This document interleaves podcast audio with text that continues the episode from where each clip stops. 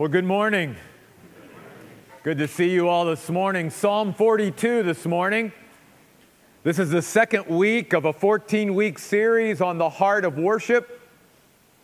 Last week we began at Psalm 100 and we saw that worship matters to God.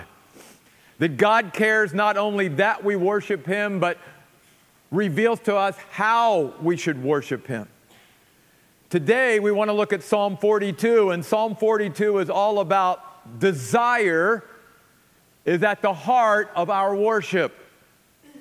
In fact, desire is at the heart of true worship. Would you please follow along with me as I read Psalm 42 this morning? And I want to begin also with sort of the, the title. It is Psalm 42 that was given to the music director the worship leader, the Nicole of the church, a well written song by the Korahites. The Korahites, they were the temple worship team.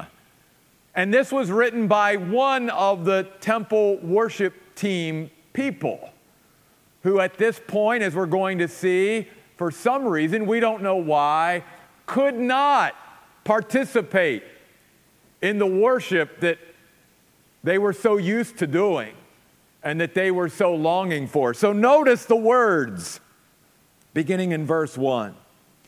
As a deer longs for streams of water, so I long for you, O God.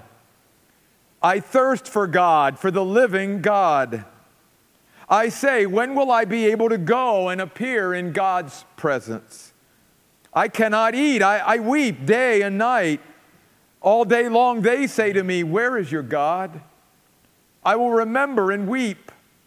For I was once walking along with the great throng to the temple of God, shouting and giving thanks along with the crowd as we celebrated the holy festival. Why are you depressed, O my soul? Why are you upset? Wait for God, for I will again give thanks to my God for his saving intervention. I am depressed. So I will pray to you while I am trapped here in the region of the upper Jordan from Hermon, from Mount Mizar. One deep stream calls out to another at the sound of your waterfalls. All your billows and waves overwhelm me. By day, the Lord decrees his loyal love, and by night, he gives me a song, a prayer to the living God. I will pray to God, my high ridge why do you ignore me? Why must I walk around mourning because my enemies oppress me? My enemies' taunts cut into me to the bone. And they say to me all day long, Where is your God? Why are you so depressed, O oh my soul? Why are you so upset? Wait for God, for I will again give thanks to my God for his saving intervention. There's much we can learn from this psalm that was obviously the overflow of a person's heart. This is certainly not from their head, this is from their heart. But again, this is a series about worship, so I want to concentrate there. And I want to go back to the fact that this was written by one of the Korahites, one of the temple worship team members.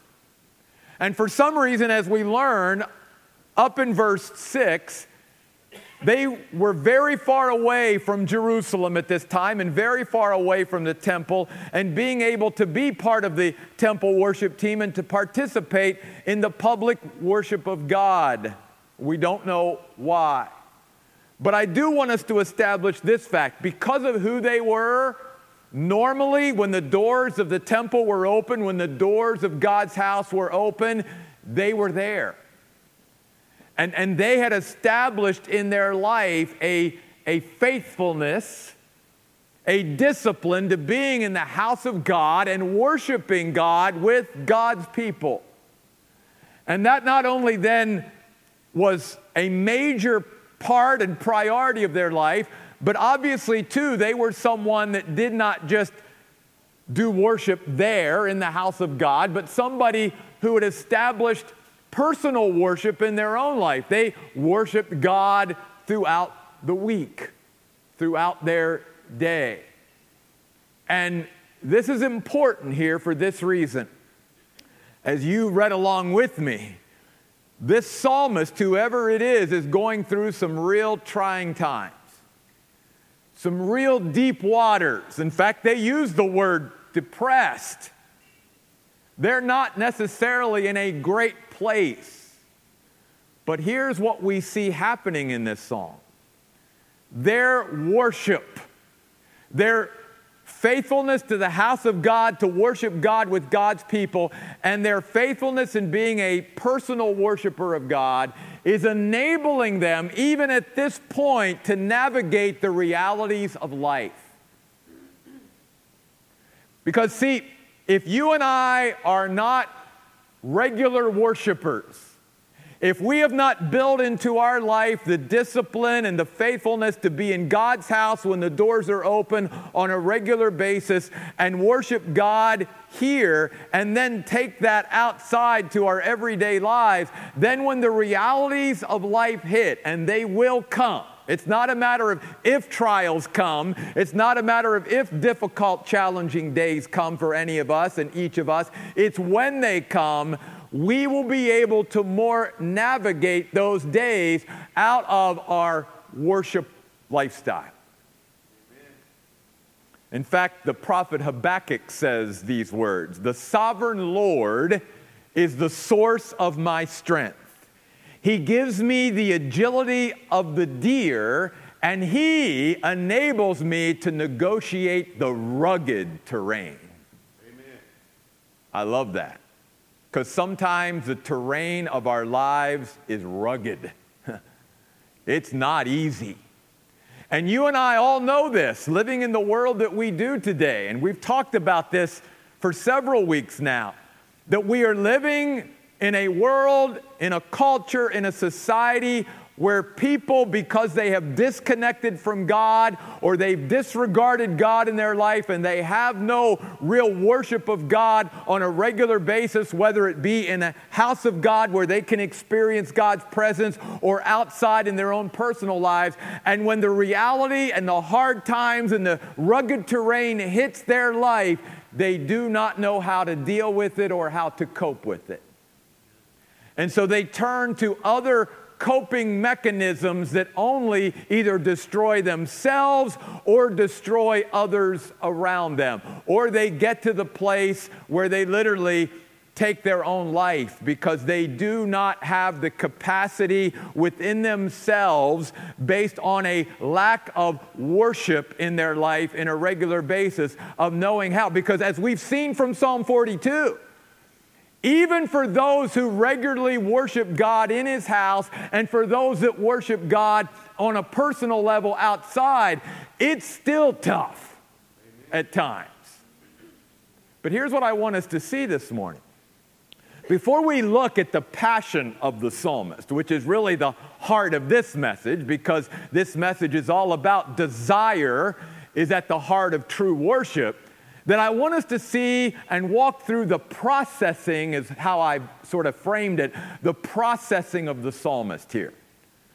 Because all of us, when, when we are in certain situations, we talk to ourselves, right? We might not admit that we're doing it, you know, but we all go through a process. We all talk to ourselves when we go through things, and especially when we're going through rugged terrain difficult, trying circumstances. And, and you'll notice the psalmist begins to do this, and we'll come back to this a little bit later in verse 2 when he says, When will I be able to get back to the Lord's house? I weep. I can't even eat.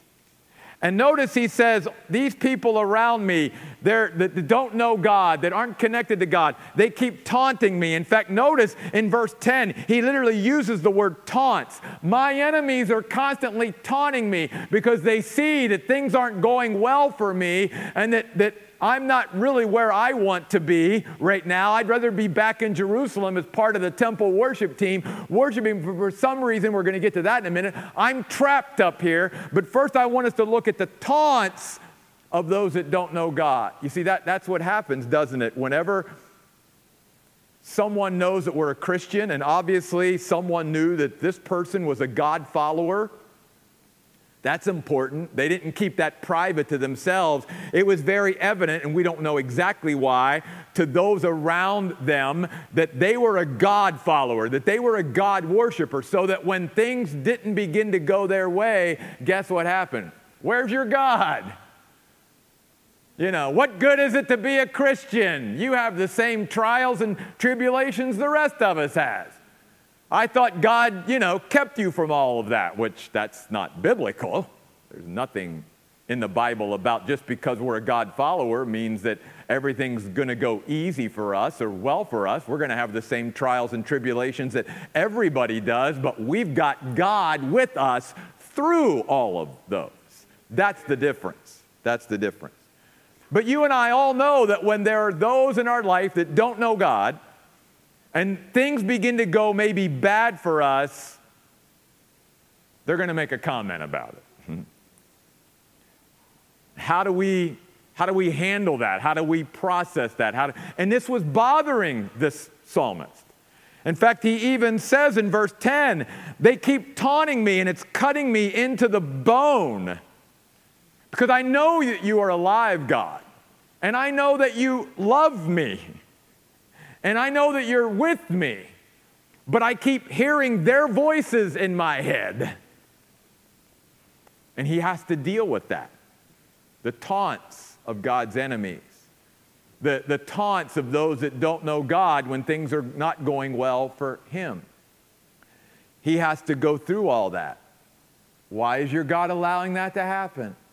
If God really loved you, would He let that happen to you? You know, all those things He's having to process right now.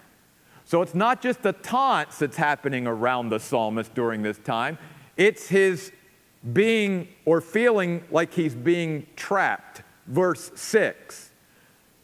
I am trapped here in the region of the Upper Jordan. And the reason why the geography here is important is because he's basically saying, Israel, you know, if you know the shape of Israel and Jerusalem is sort of down here, he says, I'm way up here, way far away from the house of God and way far away from where I, am used to being every week and every day. And I, I can't be part of the worship team right now and all of this. And he says, I feel trapped. And the reason I want to bring that out today about what's going around the psalmist is because that's really what's leading to his notice verse 6, depression. Because normally that's one of the biggest things that leads to our depression in life is when we feel trapped. If you and I feel trapped in something, trapped by something, trapped by someone, it can and many times leads to what you and I would call depression or discouragement. Why? Because again, even in the midst of the word depression is the word pressed. And depression many times comes from where you and I feel like there's outside forces, whatever they are, that are pressing in against us, sort of squeezing us. And again, if you and I do not develop the discipline of personal worship in our life and, and the discipline of being in the house of God to worship Him with God's people, it's going to be really, really hard to sort of push the taunts of God's enemies and, and the feelings of depression and discouragement and feeling trapped away. I will not have the internal strength to be able to navigate that kind of rugged terrain. And that's why God calls us to be worshipers, because it is through our worship lifestyle that we gain a strength, that we gain a resilience, that we gain a uh, a tenacity, if you will, a spiritual tenacity, an endurance and stamina and strength to be able to negotiate the rugged terrain through what the Lord has built into our life through our worship lifestyle. Amen. And you say, well, it doesn't sound like this is helping him. Oh, yeah. Oh, yeah. Keep looking at this passage with me. Because notice what the psalmist does here. He doesn't surrender like sometimes we do to our feelings of discouragement and depression. He doesn't do that. Did you note that? he has the strength to challenge his self talk, to challenge his feelings, and to sort of push back against them. Notice what he says in verse 5 and also verse 11. He says, Why are you depressed, O my soul? Why are you upset? You see, he, he's not willing to settle of just being discouraged and depressed and letting the, the feelings of being trapped and, and the taunts of God's enemy to just sort of wash over him and he has no recourse. No, no. He's talking to himself, he's processing here, and he keeps challenging his own thoughts and his own self talk by saying, Why am I in this place? And, and this is not where I'm going to land. In fact, as he processes, notice where he lands. He doesn't land on, I'm going to stay in the land of depression and discouragement. No. He says, here's what I'm going to do I'm going to wait for God, verse 5. I'm going to wait for God, verse 11. The word wait simply means to have hope in God. It means to look to God in expectation. It means knowing that, that, that I, am not going to keep fretting and, and being, you know, so worked up and lathered up over the things that I can't control for whatever reason. If, if I could, I wouldn't be here. I wouldn't be going through this, but for whatever reason, I'm trapped up here and I cannot get out. I cannot get back, but this is out of my control. So I'm just going to keep looking to the Lord. I know God's going to show up. I know He's going to give me you know, what I need through this. He's either going to calm the storm around me or he's going to calm the heart of his child and he's going to put me literally in the midst of the eye of the storm that's all around me. But I'm going to keep looking to God. Amen. And he only gets there, folks and friends. He only gets to that place because he was and he is a person who's developed a lifestyle of worship. You see. And we know that because of the other things he says here. In fact, notice his hope in verse 5 and verse 11. He repeats it twice. He says, I will again give thanks to God for his saving intervention. I will again give thanks. In fact, not that you can take time to do it right now, but at least I hope you don't. I hope you're hanging there with me. But in Psalm 43, it's just a continuation of Psalm 42. And he actually says, I know I'm going to get back to the temple. I'm going to be part of the worship team again. I'm going to get a chance to praise God with my instrument, which is the harp. And, and, and I know that's going to happen. I, I've got that hope that comes from God. I don't like where I'm at right now. I wish I could change it, but I can't. But I'm going to land on hope. I'm not going to stay in the land depression. Amen. That's the process. Now, here's the thing that you and I can learn from that.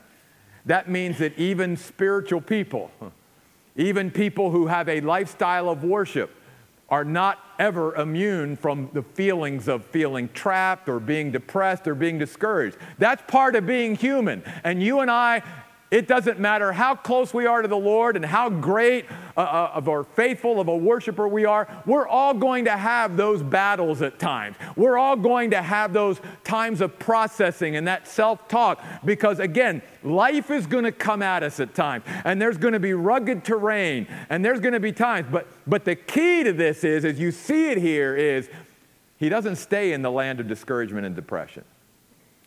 It's a place that he visits but because he has the wherewithal and the strength from within himself, he's able to challenge his own thoughts, challenge his own thinking, challenge the, his own words that he's telling himself, and he's able to land on, I'm going to wait for God. Amen. God's going to show up for me. I'm going to look to God for expect, with expectation. I know God's not going to leave me here. I know better days are coming. That's where He lands, and that's where you and I need to land as well. That. That's where we need to land as well. Now, also, before we get to the passion of the psalmist, I want us to see the provision of the Lord at this point, too. Not just the processing of the psalmist that he's went through, but the provision of the Lord in verse 8. Because what I want us to see, and this is very important, is it's not that God has cut himself off from this psalmist.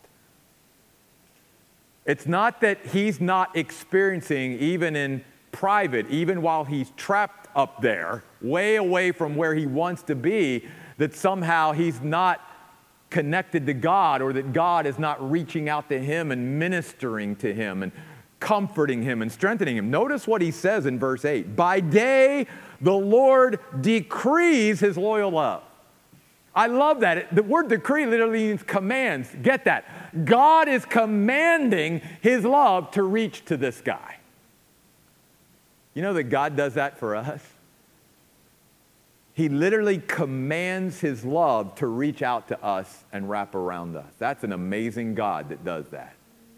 See, even his love is under his command, you see.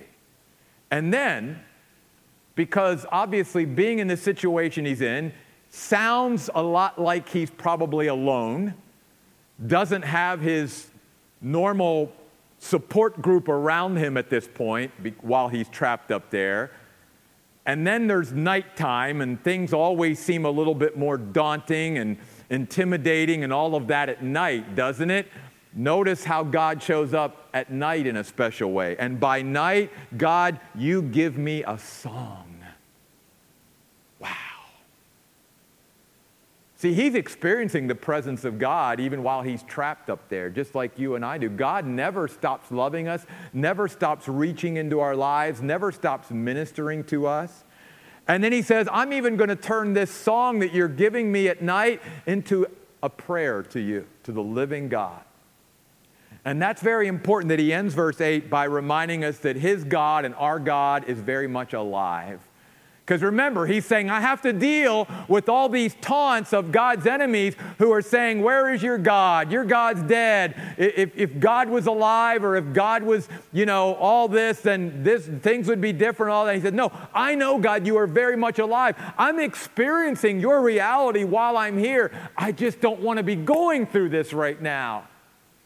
And I'm having to battle these feelings of discouragement and depression and feeling trapped. But I'm not going to stay in that land. I'm going to land on waiting on you. I'm going to land on looking on you because I am realizing something that my lifestyle of worship, both in the house of God and for me personally, has put me in a place where I even have the strength and the wherewithal and the ability and the capacity to be able to process this way to be able to push back the feelings of discouragement and depression, to be able to challenge my own self talk and my own self doubt and all these things that we tell ourselves when we get into a bad place. He's able to do that. How? Through his lifestyle of worship. Amen. And so I want us to take the rest of our time this morning looking at the passion of the psalmist.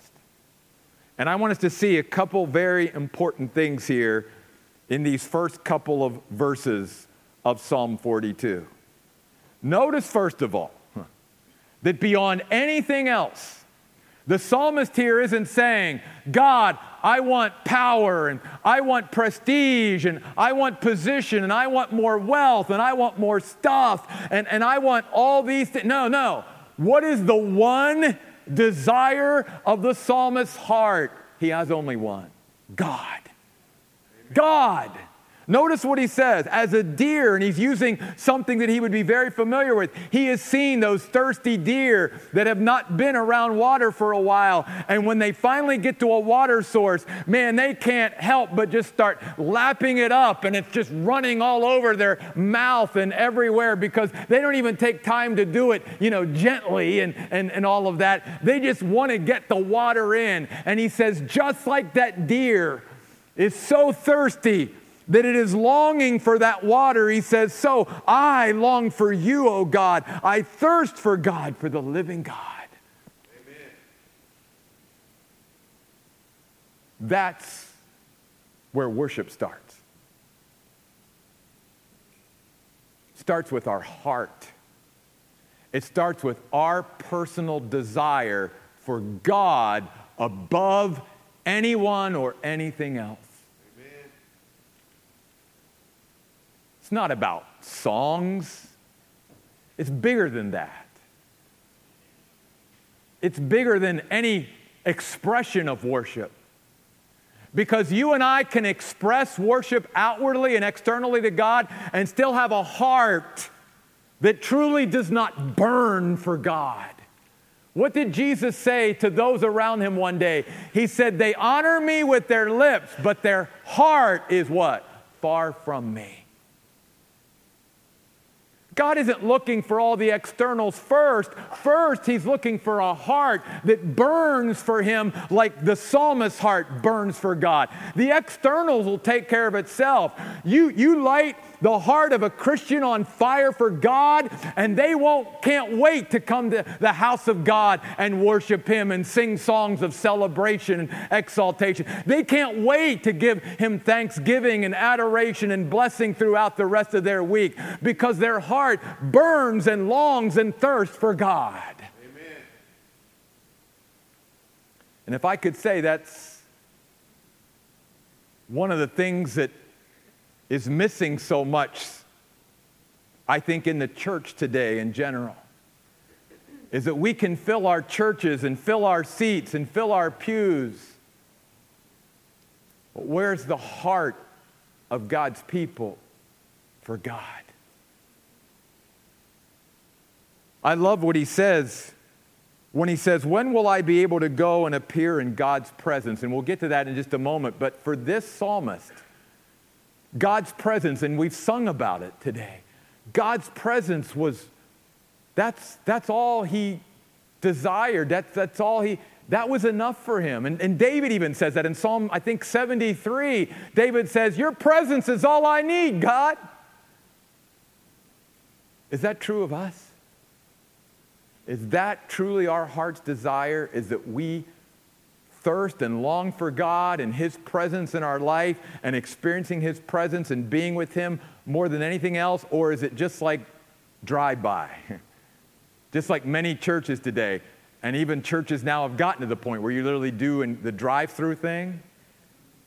You know, we do that in our churches now. Let, let, let's drive in, let's check the box off. We've worshiped God and heard a, a little message today, and let's move on with our lives.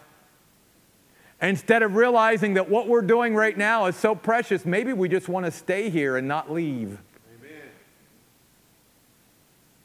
Maybe we don't want to, that, that what we've got planned next isn't near as precious, that, that we wouldn't cherish near as much as just being here with God and with His people in the house of God, and we don't want to leave.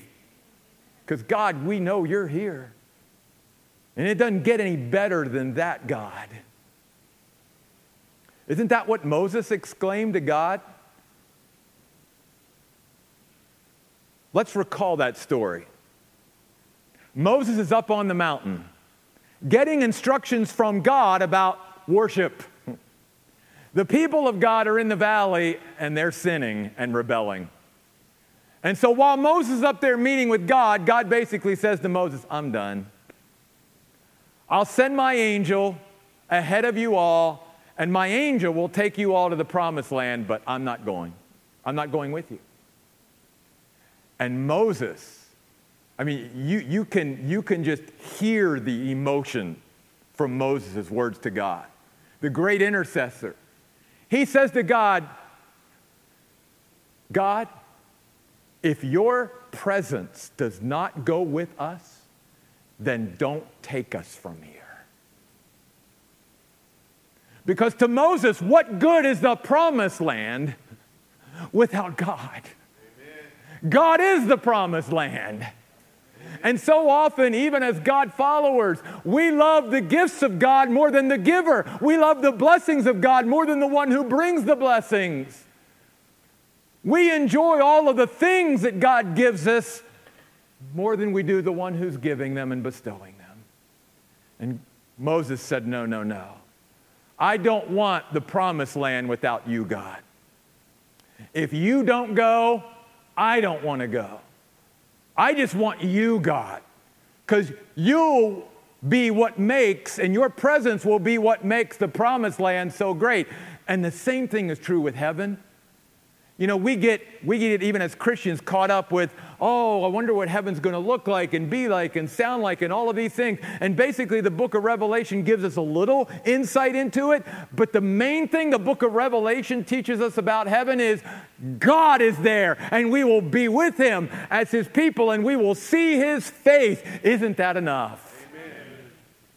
That's what makes heaven heaven. That's what makes glory glorious, if you will, is the glory of God and the presence of God. And that's the desire of the psalmist. He says, God, more than anything else, I want you. Don't you see that same heart of worship reflected in the Apostle Paul in the book of Philippians? When he says, I count all these other things in my life liabilities except for the one thing.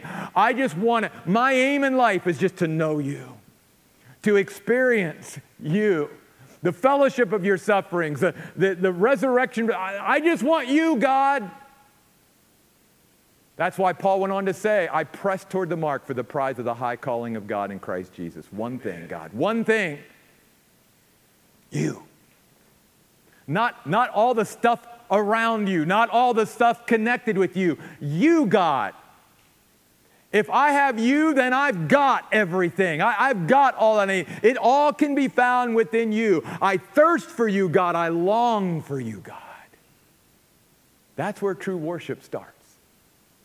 In the heart of every one of us. Do we have that heart? And here's the thing maybe you already have that heart that burns for God like that then could I encourage you to just keep asking God to keep that fire burning like that? But maybe there's someone here today that says, that's not where my heart's at. Could I encourage you to ask God to ignite that burn for Him starting today?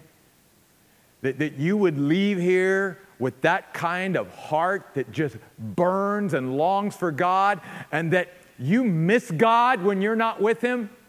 I mean, you miss him. You, you love him so much and you love being with him and you love being in his presence that you can't wait till you get back to just you and God again and being with him and being in his presence. Isn't that the way true love is? If you truly love someone, you can't wait to be with them, and when you're apart from them, you can't wait to be back together with them, then where's the love of God's people for God whenever the greatest commandment is to love the Lord your God with all your heart, all your soul, all your mind, all your strength? Do we truly love God? Do we have that heart's desire? But it doesn't end there. Because don't miss the context of all this, too. Yes, it's important that we personally have that burn for God and that longing and that thirst for God. But notice something here. This is written by one of the temple worship team members. And he's also saying it's not just a matter of me experiencing God, your presence on a daily basis when I'm not able to be in the temple and not with God's people. He says, Does your people not realize the privilege it is to be in your house and to worship you? And do they not understand God? That when God's people come together, that He especially manifests Himself in a very special way, like no other time? Do they not get that, God? Because why wouldn't they burn not only to be in you and in your presence, but also to be in the house of God and experience the presence of God like that? Wouldn't they have that same desire, God? Which is why he says, verse 2 When will I be able to go back and appear in your presence? I can't eat, I weep all day long. Notice verse 4. You know, memories can be something that are pleasant and they can also be something that are painful. Here, at this time in his life, the memory that he was having of being in the house of God and on his way to the house of God was a painful memory because he was cut off at this time. And notice what he says I was once walking along with the great throng to the temple of God, shouting and giving thanks along with the crowd as we celebrated the holy festival. A couple things. Notice something as I go back to last week's message. Worship doesn't start once we get to the house of God. Worship starts outside the house of God and just continues on in. Amen. You see, their practice in the Old Testament was they would meet somewhere. Before they ever got to the house of God, they would meet somewhere, a, a meeting place. And they would all meet there, and then they would walk to the house of God together. And as they walked, they worshiped. So that worship didn't start when they got to the house of God. Worship started before they got to the house of God. And their worship of God in the house of God was just a continuation of their worship outside of the house of God. Amen. Enter his gates with thanksgiving and his courts with praise. You see, our worship as God's people, when we come together, is only going to be as effective as our worship outside of this place. And that God is hoping that you and I will just be worshiping Him all the time so that when we come in here, we're just continuing our worship, but we're now doing it together. Together. And that it's important for us. I mean, I thought to myself as I was contemplating and considering this message today how much you and I, especially as American Christians, take for granted. How many Christians around the world would love to have an auditorium like we have to be able to worship God in every day, and they don't? I think of places I've been, like Pastor Olachea's church, which is a wonderful place in Mexicali, but they certainly don't have the stuff that we have here. And yet, can I tell you, on days that it's 100 degrees in Mexicali and the sweat is pouring off of them, that church is filled. They don't care how hot it is or whatever. Why? Because they have a burn for God that they're not going to let heat or a little discomfort or a little travel or a little of this get in the way of being there. How many Christians today around the world don't even have the freedom to be able to do what we're doing here? They would love to be with their brothers and sisters in Christ in a place like this and lifting up worship songs and hearing the Word of God, but they can't because if they did, they'd probably be murdered or put in prison. And yet we take being able to do this on a weekly basis like, ah. Uh, we go into what I call voluntary exile of God's house. We could be here, but there's so many other things that are more important. And pretty soon, then the house of God and being in the house of God is not that big of a deal. So that then, when times come where I have to miss, then it's even more time away from the house of God. I even thought about how many Christians would love to be able to be in the house of God today, and maybe they're so ill and sick, maybe they're laid up in the hospital, and like this person, they so would they would give anything to get it out of that hospital bed and feel well enough to come here and be a part of this, but they can't. And yet you and I who have the health and strength sometimes don't realize the precious privilege we have of being in God's presence in his house amongst his people. Amen. Not the psalmist. I guarantee you the first moment that he was released from whatever was holding him up there, he was making a beeline to Jerusalem and a beeline to the temple. He couldn't wait to get back there. Again, not just to be in God's presence personally, but to experience the, the special manifestation of God's presence when God is moving and working and being amongst his people when we come together. Because, folks, there's nothing that can replicate what God does amongst His people in a physical place that God has set aside for Himself. And please hear my heart when I say this. I love the fact that at a church like ours, we are able to do things like video and podcasting of the services so that those who can't be here for whatever reason can get the information and that God's Spirit can use that and, and, and encourage them through the message and the information that they get. But please understand what my heart is saying here. You can't replicate the presence of God's Spirit in this room over technology. Amen. You can't do it. You can't replicate or duplicate the moving of God's Spirit in people's hearts that you and I can be a part of by actually being here. You can't do that over technology. It is a blessing. And I'm glad that there are people all over the world that listen to our services and are encouraged in some way. But, folk, it does not take the place of actually being here when we can be here. Because, as I've said, God very clearly teaches in His Word when my people are willing to come out of their homes and make it a priority to come to my house that I have separated for worship of myself with their brothers and sisters in Christ, I will be there in a special way that I am not like any other way at any other time. I will visit them in a unique, unprecedented way at times like that.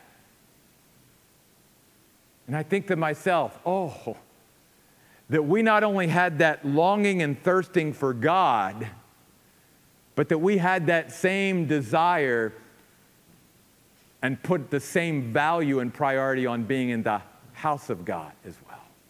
Amen. Because desire, our heart's desire, is at the heart of true worship. Worship starts and really ends with our heart. It's all about the heart. It's not about the songs that we sing or any of the expressions of worship that we do externally. That all will take care of itself if you have an individual whose heart is burning and on fire for God. That's what God's looking for. And I'll just say this I want to be part of a church that has a heart for God. Amen. I'm so glad that I pastor and I'm part of a church that people want to have a head for God. I, I love the fact that you want to know God's word and you want you know, doctrine and you want teaching and you want information. I love that too. I think you know that. But I have learned and been taught by God over the last several years that there's more of worship of Him that goes beyond the head and it also involves the heart. And there's a lot of Christians that have a head for God, but what about the heart? And I realize there can be those that have a heart for God and don't balance it out with the head. God's looking for both. And yes, I want to make sure that we worship God in truth and that we do it accurately. But I also want to be part of a church where we long for God and we thirst for God and we love God and that there's emotion and that there's feeling. I want that too. Or else all the information can be just become some cold information that never really affects the heart. Wasn't that the case with the religious leaders of Israel? They had a lot of the right information up in their head, but their heart was far from God.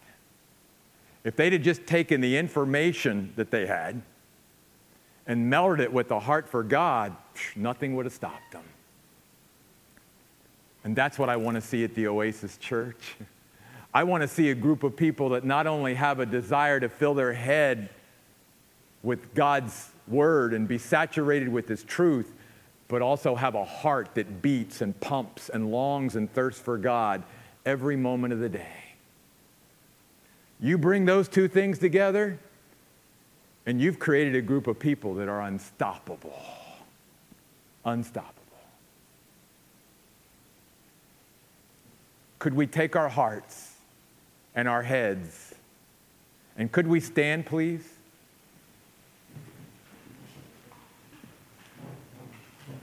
And could we take these next moments together and lift both our heads and our hearts and our entire being up to the Lord as we spend some time worshiping Him this morning? God,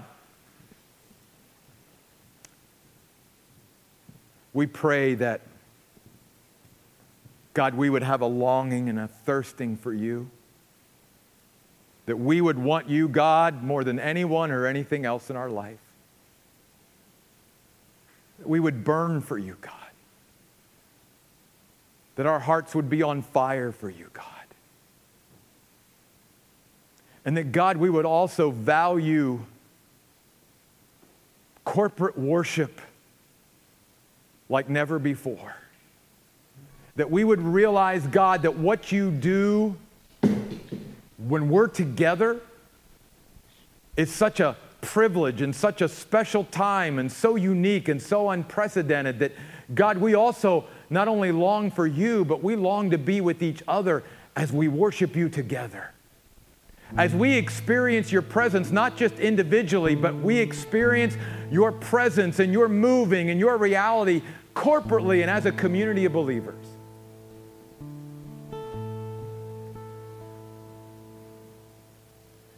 God, may we realize that if we begin to develop a lifestyle of worship, it will enable us to negotiate the rugged terrain of life.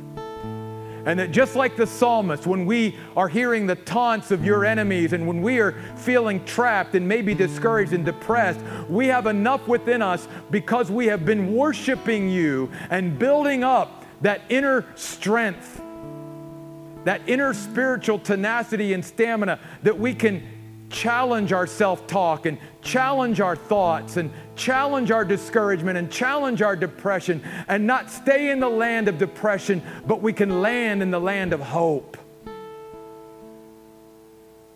God, would you give that to your people today? As we reach out to you, God, as we long for you these things we pray in Jesus' name. Amen.